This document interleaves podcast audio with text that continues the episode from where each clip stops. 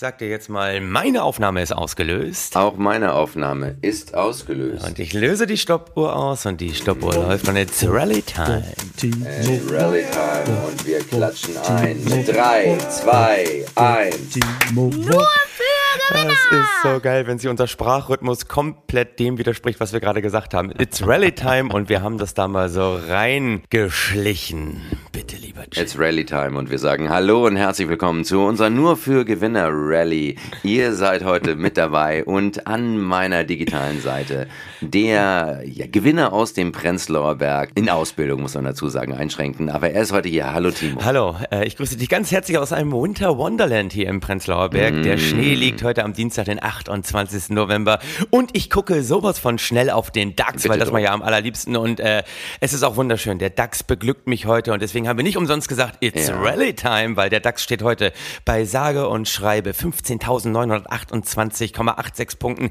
Er kratzt an der psychologisch so wichtigen 16.000 Punkte Marke und es ist Jahres Endrallye, so nennt man das. Also man Natürlich. vermutet, dass der DAX noch weiter durch die Decke gehen wird. Meinst du, wird er den Rekord brechen von 16.500 Punkten dieses Jahr noch? Wird eng, oder? Nein. Nein. Nein, es wird eng, es wird eng. Aber wir beten für unseren DAX. Er ist ja quasi ein, einer unserer großen Gewinner. Er ist wieder da. Er ist wieder da. Er ist wieder da. Er ist wieder da. Wir haben ihm Druck gemacht, er hat reagiert und das zeigt eben die Wirkung, die dieser Podcast immer wieder hat. Absolut. Er führt eben auch dazu, dass die Stimmung in der Wirtschaft ja wesentlich besser ist als die Stimmung bei den Konsumenten. Die sind immer noch zurückhaltend, die tragen immer noch alles aufs Sparkonto. Wie spießig Ja. kann man sein?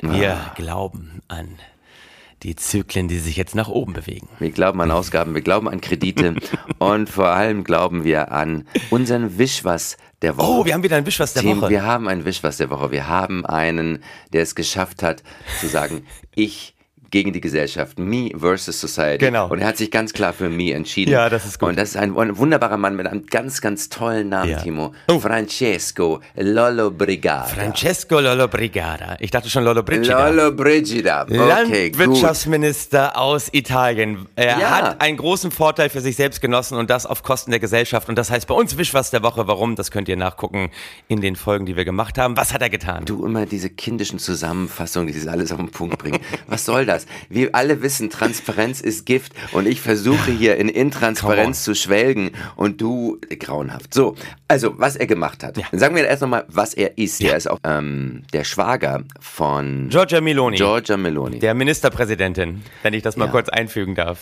Ja, ich wollte nicht sagen Diktatorin, aber sie ist Ministerpräsidentin und er ist ihr Schwager. Und er nahm schon als Assessor im August 2012 Ja. an der Einweihung des umstrittenen Muse- Mausoleums von Rodolfo Graziani Ah. in Affile teil. Ja. Und äh, Rodolfo Graziani, toller Typ, Mhm. ähm, Kriegsminister von äh, Mussolini und äh, man nennt ihn auch den Schlechter von Afrika. Ach, guck mal. Also hat ganz viele Menschen töten lassen und Ja. auch selber getötet und äh, ist aber sehr beliebt bei ähm, italienischen Faschisten und Postfaschisten. auch bei äh, Francesco Lollobrigida. Und Posta, du immer mit deinen scheiß Details. Es ist so grässlich. Und er offen bekundete er gegenüber Journalisten seine Sympathien für Graziani, faschistischer General, wie gesagt, und ähm, sowie verurteilter Kriegsverbrecher. Und er bezeichnete Graziani als Anhaltspunkt für sich selbst. Und diesen Anhaltspunkt hat er jetzt ausgeführt, Timo, weil er hat einen Zug anhalten lassen. Die italienische Bahn bestätigt, dass der Superschnellzug Fre Du kannst ja mit deiner italienischen Freccia Rossa. Ja. Oder vielleicht heißt er auch Freccia Rossa, ich weiß es nicht. Vergleichbar mit einem E. Fraggia ICE. Rossa, ich weiß es nicht. Wenn, wenn einer nicht Italienisch sprechen kann, dann bin ich das. bei einer Verspätung von fast zwei Stunden. Ja. Es waren genau 111 Minuten. Und mal ganz ehrlich, bei 111 Minuten würde ich einen Zug auch anhalten. Ja. Er ließ ihn auf der Strecke von Rom nach Neapel einen außerplanmäßigen Stopp einlegen. Dort stieg der Minister in ein Auto um, das ihm zum nächsten Termin brachte. Ja, bei dem er pünktlich sein wollte. Bei dem er pünktlich sein wollte. Und das kann man doch auf mal den Rücken der ganzen anderen Mitreisenden einfach so tun. Hat er aber nicht, Timo. Oh, hat er gar nicht. Hat es nicht Hat. Nein, Nein. er hat gesagt, es konnten ja auch alle anderen Reisenden aussteigen. Und es waren eine Menge, die aussteigen wollten, nämlich genau ein bis zwei seiner Mitarbeiter. Genau. aber es ist doch sehr schön. Aber die Bahngesellschaft hat auch gesagt, niemand ist dadurch zu Schaden gekommen. Keiner hätte dadurch einen weiteren Nachteil Keine Tiere wurden verletzt. äh, erlitten, weil das ist ja ja so, wenn eine Bahn anhält und jemand zum Extra-Ausstieg äh, sozusagen den Extra-Ausstieg ermöglicht, dann ist es ja so, dass definitiv keine Zeit verloren gehen kann. Der ist ja quasi Nein. im Fahren ist er ja noch ausgestiegen. Ja, ja, ja. Der Zug hielt ja eh, hätte ja eh nochmal halten müssen. Ja. Wegen, ja.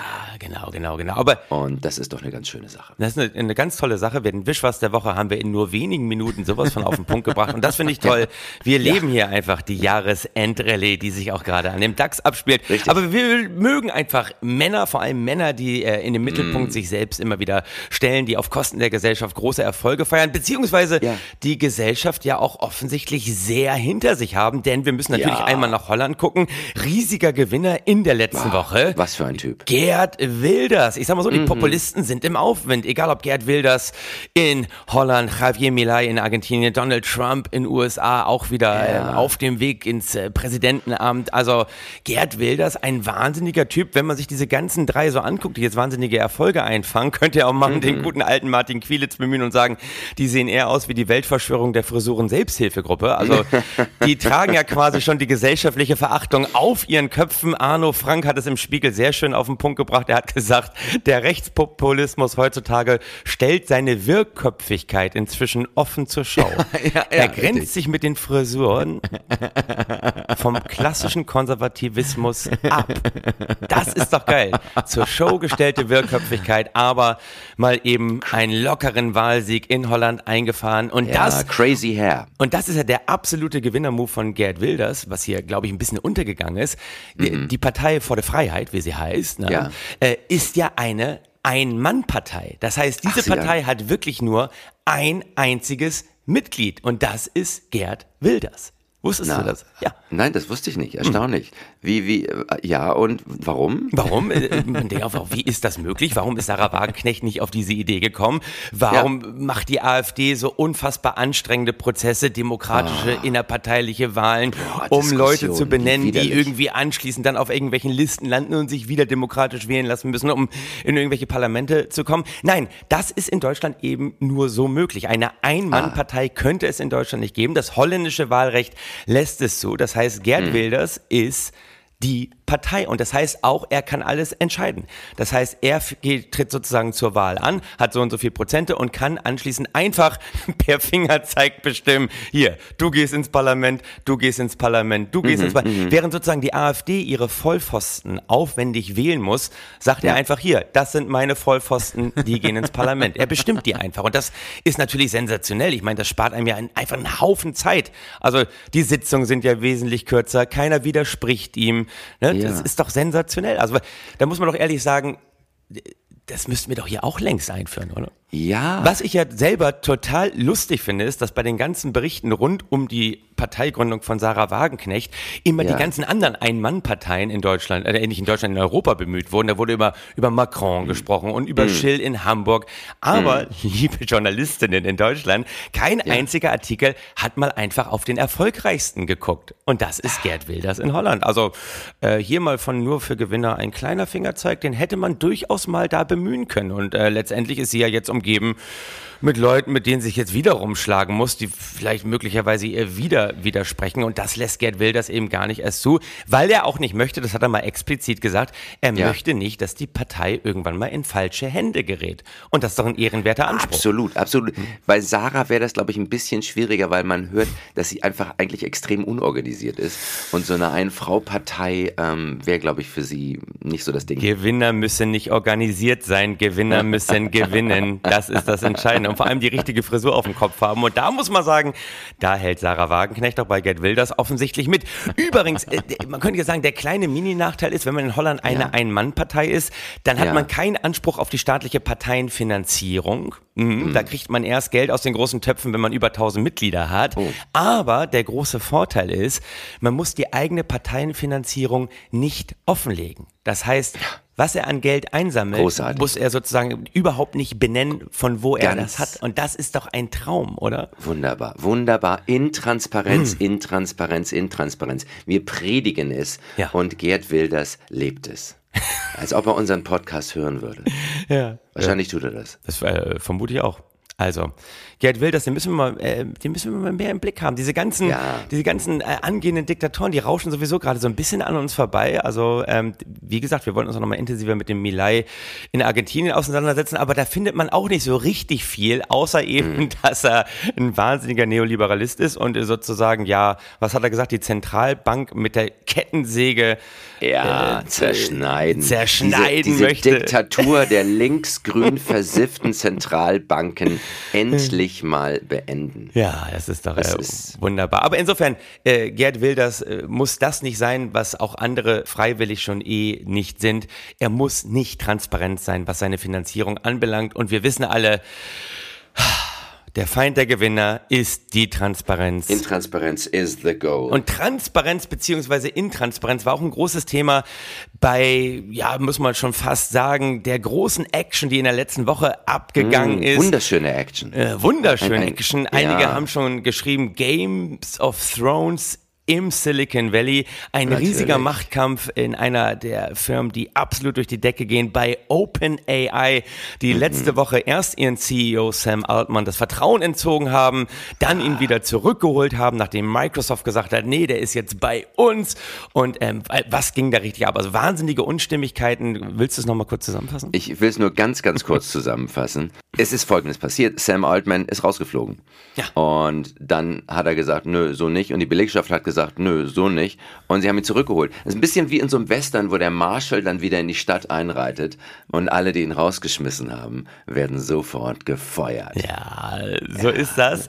Ähm, nicht, also er ist ja nicht einfach so rausgeschmissen worden. Also der Aufsichtsrat hat ihm das Vertrauen entzogen, nachdem es wohl Stimmen aus der Belegschaft gab, es gibt eben auch andere Stimmen, da die gesagt haben, oh, der liebe Sam Altman, eben CEO von OpenAI, ein mittlerweile milliardenbewertetes Startup aus dem Silicon Valley, was sozusagen führend ist bei der Entwicklung von KI-Techniken und KI-Anwendungen. Bekanntestes ist ja ChatGPT, was wir alle regelmäßig nutzen, was wir auch mal dringend offensichtlich für unseren Podcast nutzen sollten, weil dann würden die Texte hier auch mal ein bisschen besser vielleicht Aber werden. ich dachte, ich dachte, du wirst von ChatGPT gesprochen. Also ich ging eigentlich davon aus, dass ich hier mit einer äh, AI rede. Ja, genau. Deswegen habe ich auch diese Sprechfehler eingebaut, damit ich für die Leute menschlicher wirke. Damit Ja, die sagen, ach, guck mal, er ist ja doch Ja. gar nicht so perfekt, Ja, wie wir genau, immer dachten. genau, genau, Damit die wirkt. Leute hier auch mal im Podcast die Chance haben, den Mensch hinter der Maschine kennenzulernen. Deswegen haben wir immer wieder diesen Knoten in der Zunge. Wenn ich dich so sehe, mit deiner Frisur heute Morgen, dann würde ich auch sagen, du bist bereit für eine Ein-Mann-Partei. Du hast eine Ein-Mann-Partei-Frisur. Auf jeden Fall, der Aufsichtsrat hat ihm das Vertrauen entzogen, weil eben zugespielt wurde, dass Sam Altman nicht äh, transparent mit dem umgeht, was gerade bei OpenAI abgeht. Es geht da um das Projekt Q. Da haben sie wohl einen Meilenstein erreicht, weil sozusagen sie wohl eine KI entwickelt haben, die eigenständig Mathematikaufgaben lösen kann.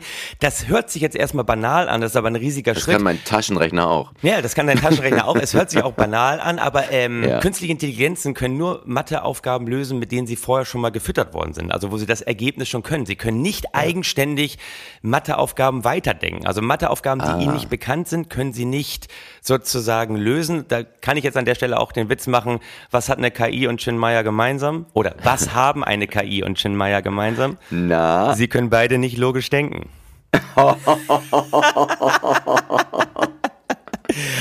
ah, versenkt. Guck mal, das ist diese Demütigungskompetenz, die mich immer wieder auszeichnet. Du hast mich einfach zu gut ausgebildet. Und äh, darüber hat er wohl das Board, äh, nicht das Board, sondern den Aufsichtsrat nicht wirklich informiert und daraufhin haben sie ihn geschasst. Und dann Hm. ging da eben dieser Streit los, weil Microsoft einer der Hauptgeldgeber ist, da irgendwie, glaube ich, mittlerweile 40 Milliarden in das Unternehmen reingepumpt hat, Sie- gesagt hat, ja. dann holen wir einfach die Besten, nämlich ähm, Sam Altman und seinen alten Kollegen, wie hieß der denn noch? Greg, Greg, äh, der heißt auch irgendwie Greg Bankman oder irgendwie so. Ähm, Greg Brockman heißt der, glaube ich. Genau. so, Greg ja. Brockman holen den sozusagen rüber und damit ist das Wissen aus der Company raus und dann hat der Aufsichtsrat gesagt, nein, wir wollten das ja gar nicht so und wir schmeißen die raus, die gegen ihn waren und bitte kommt zurück und jetzt ist er wieder an alter Wirkungsstelle. Aber, lieber Chin, Ja. wir sind ja hier, um die entscheidenden Gewinnermoves offenzulegen, die nicht Ja. so offensichtlich rüberkommen. Man könnte ja sagen, warum entlässt ein Aufsichtsrat einen offensichtlich, einen Ja, offensichtlich so derartigen KI-Guru. Und da muss ich sagen, ich habe mich mal ein bisschen mit der Rechtsform von OpenAI auseinandergesetzt. Und das Spannende ist nämlich, ja, ja, das Spannende ist nämlich, ich weiß eigentlich, Recherche ist der Feind der Meinung und hier bei Nur für Gewinner recherchieren wir äußerst ungerne, aber jetzt kommt der entscheidende Gewinner-Move. Pass Ja. auf, ich möchte dazu Ja. ein bisschen ausholen. Eigentlich beschäftigen wir uns doch hierbei für Nur für Gewinner mit eigentlich nur zwei Fragen. Wir beschäftigen uns immer mit der Frage, wie machst du Geld? Ja.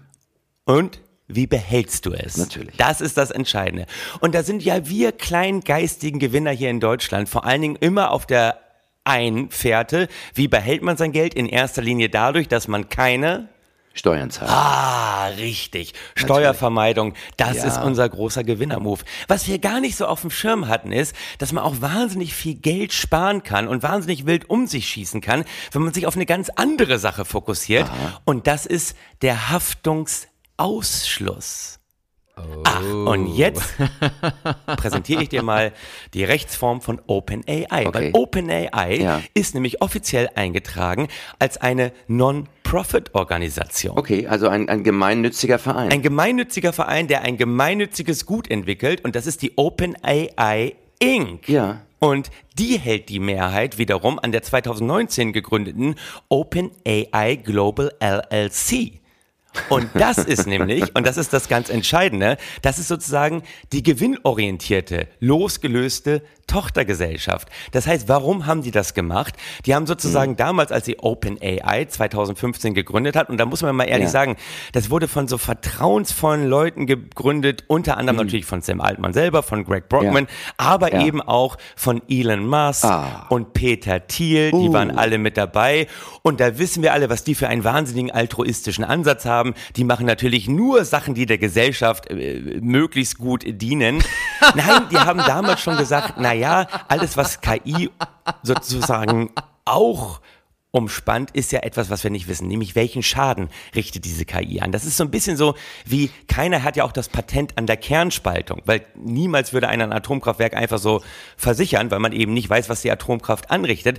Das heißt, die haben sich sozusagen Rechtssicherheit geschafft, dass Ja. das, was an Technik entwickelt wird, in den Händen von einer Non-Profit-Organisation ist, die sozusagen Okay. Community äh, Good entwickelt und die Ja. Haftung ist da und sie können Ja. sozusagen in ihrer gewinnorientierten Abteilung der Open AI Global LLC richtig wild rumschießen. Das heißt, die können da Milliarden machen, aber wenn sie einen Milliarden an Schaden anrichten, sind sie von der Haftung befreit. Und lieber Chin, das ist ein wahnsinniger Gewinnermove. Und da landen wir immer wieder bei der These, es reicht nicht eine Firma zu gründen. Du musst entweder durch ein riesiges Firmengeflecht für wahnsinnige Intransparenz sorgen Natürlich, oder natürlich. du entwickelst eine Holding, die dir absolute Rechtssicherheit und im besten Falle Haftungsausschluss gewährt. Ist das Ah. nicht sensationell? Kann man da auch mal froh sein, dass ich das offengelegt habe? Mit der Unterstützung vom Standard, das muss ich dazu sagen. Also, to tolle Sache. Ja, finde ich auch. Also, tolle Recherche. Herzlichen Glückwunsch. Das Mhm. ist schon fast ein kleines Ich Gesellenstück. möchte noch mal kurz zu der Rechtsform sagen. Ich habe gerade irgendwie, irgendwie Community Good gesagt. Das heißt dann Ja. offiziell, das hört sich noch geiler an, Public Charity. Also Ah. äh, es ist doch nicht nichts geiler als zu sagen, ey, ich bin ich bin im Bereich Public Charity unterwegs. Natürlich. Oh, das ist ja toll. Was tust du Gutes? Ich entwickle eine KI. Vor allen Dingen, worüber er dann ja auch gestolpert ist, ist das Projekt Q und eben Ja, das das, hat klingt ein bisschen wie aus dem James Bond-Film. ja, es ist äh, aus dem James Bond Film, da ist es ja nur der alte bastelnde Tattergreis, Ja. Ähm, der da immer diese neuen Sachen entwickelt und ja eigentlich ganz äh, vergnüglich und sympathisch ist. Q ist aber auch bekannt vor allen Dingen äh, aus den Star Trek rein, weil Q ist nämlich da, einen außerdimensionales Wesen unbekannter Herkunft, das Oh. unermessliche Macht über Zeit, Raum und die Gesetze der Physik und die Realität selbst besitzt und sie nach seinem Gutdünken verändern kann. Ah. Und wenn man denkt, die haben ihre KI genau danach benannt, dann wissen wir ja, was uns da demnächst um die Ohren fliegen könnte. Ja, aber äh, ja, Realität muss man interpretieren können.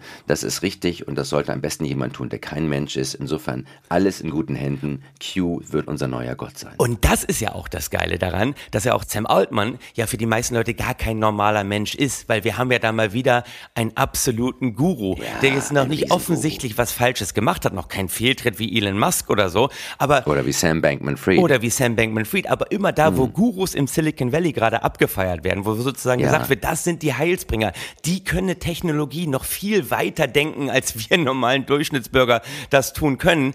Das haben wir ab jetzt bei Nur für Gewinner aber sowas von auf dem Schirm, weil diese Leute, die genauso abgefeiert worden sind wie Sam Altman, die haben wir hier schon alle mehr als nur gebührend gefeiert. Ich erinnere nur an Elizabeth Holmes von Theranos, die diese Bluttests entwickelt hat, um da irgendwie Diabetes nachzuweisen. Und am Ende konnte sie irgendwie, äh, glaube ich, noch nicht mal Herpes nachweisen. René Benko, natürlich auch Sam Bankman-Fried hier von FTX Kryptowährung. Adam Neumann, der kommt ja auch noch demnächst groß zum Zug von WeWork, Ja. der wirklich die Anleger sowas von ausgenommen hat und als mehrfacher Herrlich. Milliardär da rausmarschiert ist. Travis Herrlich. Kalanick von Uber oder auch eben unser deutscher Lars Windhorst. Alles Gurus, die abgefeiert werden, die viel weiter denken können als wir und jetzt eben in der Reihe möglicherweise sich bald einreihen Sam Altman, weil was die so genau da treiben, das weiß man ja in der Tat nicht. Aber sie sind ja immer bemüht, im altruistischen Ansatz zu sagen, das muss gesellschaftlich gelöst werden. Und warum das gesellschaftlich gelöst werden kann, das habe ich jetzt dargestellt, weil sie das eben ganz bewusst vorher schon in die Firmenstruktur integriert haben, damit sie niemals für einen Schaden haften müssen. Aber Gurus sind schon geil und wir brauchen diese Gurus, die diese Technologien ja immer wieder vorantreiben, die dann auf einmal auch weg sind. Ne? Chen, wo, wo ist auf einmal das Metaverse? Das Metaverse ist, ist nicht ganz klar. Wahrscheinlich, es wartet noch auf seinen großen Durchbruch, genau wie auch Second Life und, und all diese Dinge, genau.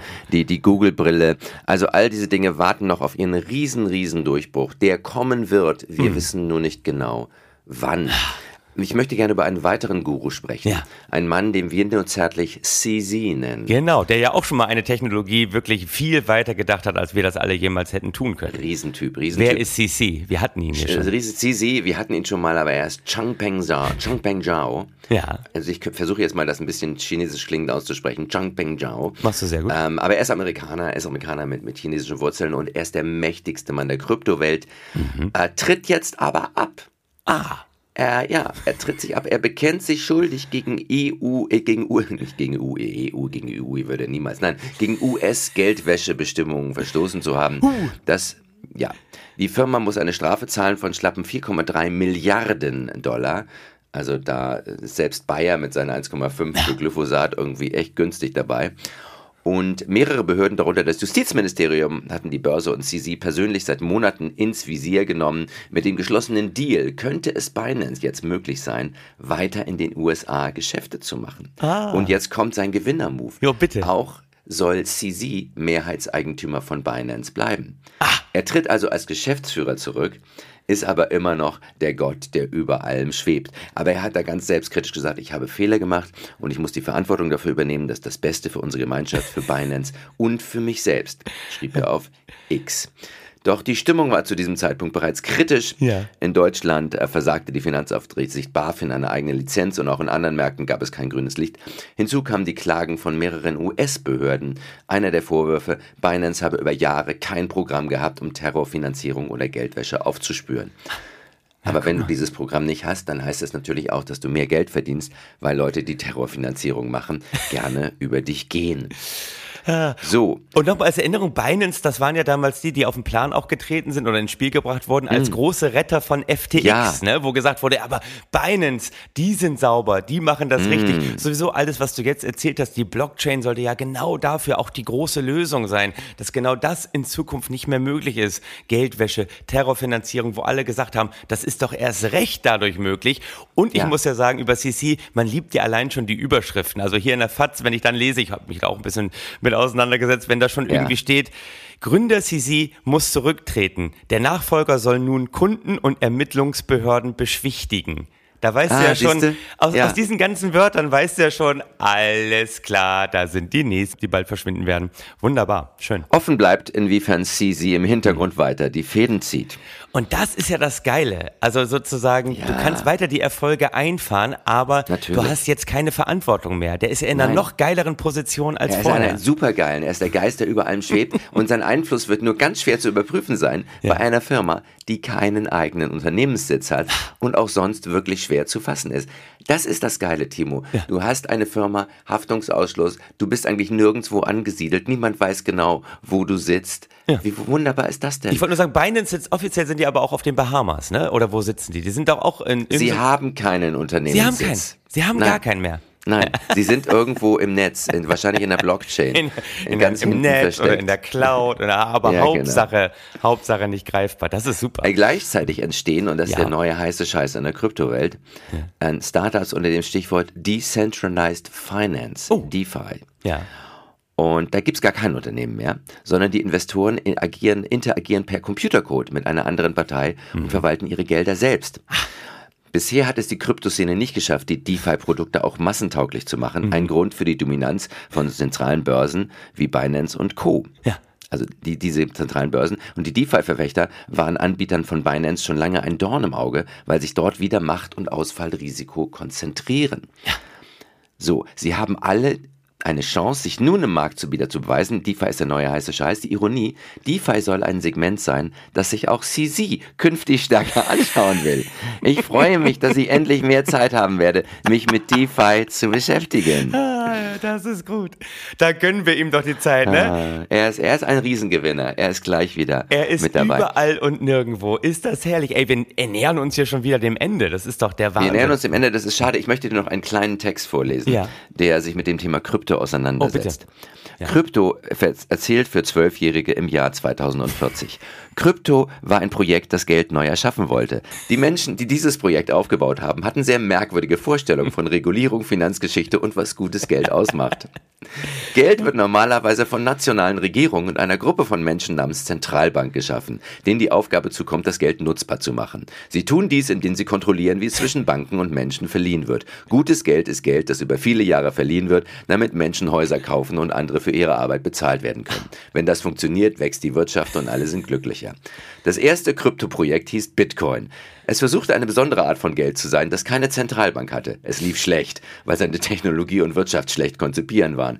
Bitcoin basierte auf einer Technologie namens Blockchain. Ja. Das war wie eine Tabelle, die auf mehreren Computern aktualisiert wurde.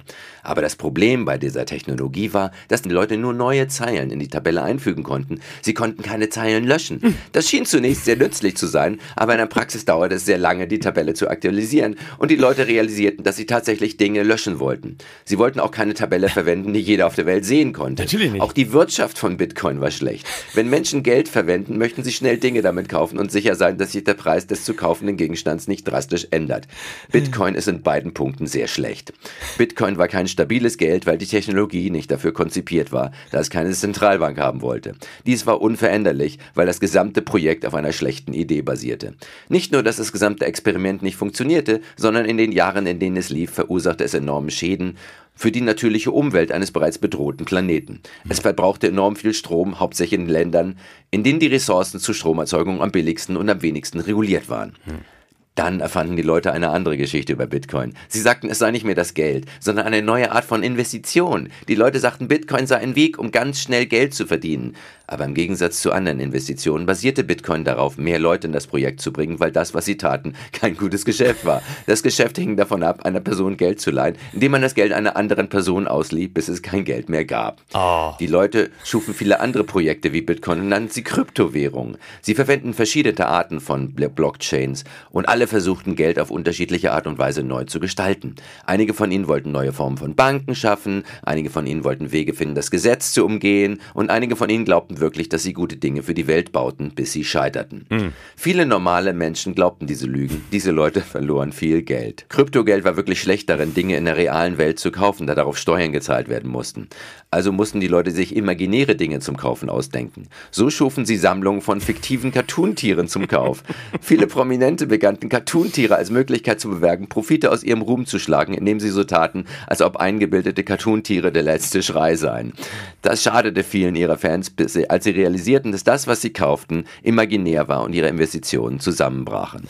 Trotz all des Ärgers über diese Projekte machten, mochten viele Leute, reiche Leute diese Kryptowährung, weil sie damit schlimme Dinge tun konnten, um Geld zu verdienen, welche anderswo illegal waren. Und reiche Leute hatten nicht viel anderes, was sie in der realen Welt kaufen wollten, weil sie schon alles hatten. Also begannen sie imaginäre Dinge zu kaufen, weil der einzige Weg, ihren Reichtum zu steigern, darin bestand, betrügerische Machenschaften durchzuführen. Krypto war eine Geschichte über das Geben von neuem Geld an die Menschen, aber stattdessen stahl es den Menschen ihr altes Geld und zerstörte ihr Leben. Leider wurde der Welt viel zu spät klar, dass Krypto eine schlechte Idee war. Aber, liebe ZuhörerInnen und ja. GewinnerInnen, mhm. durch KI wird alles besser. Möge der richtige Sam Altmann immer mit euch sein. Amen. Amen. Ah, haben wir es doch zum Schluss noch pünktlich geschafft. Fast. Ja, fast. Nur für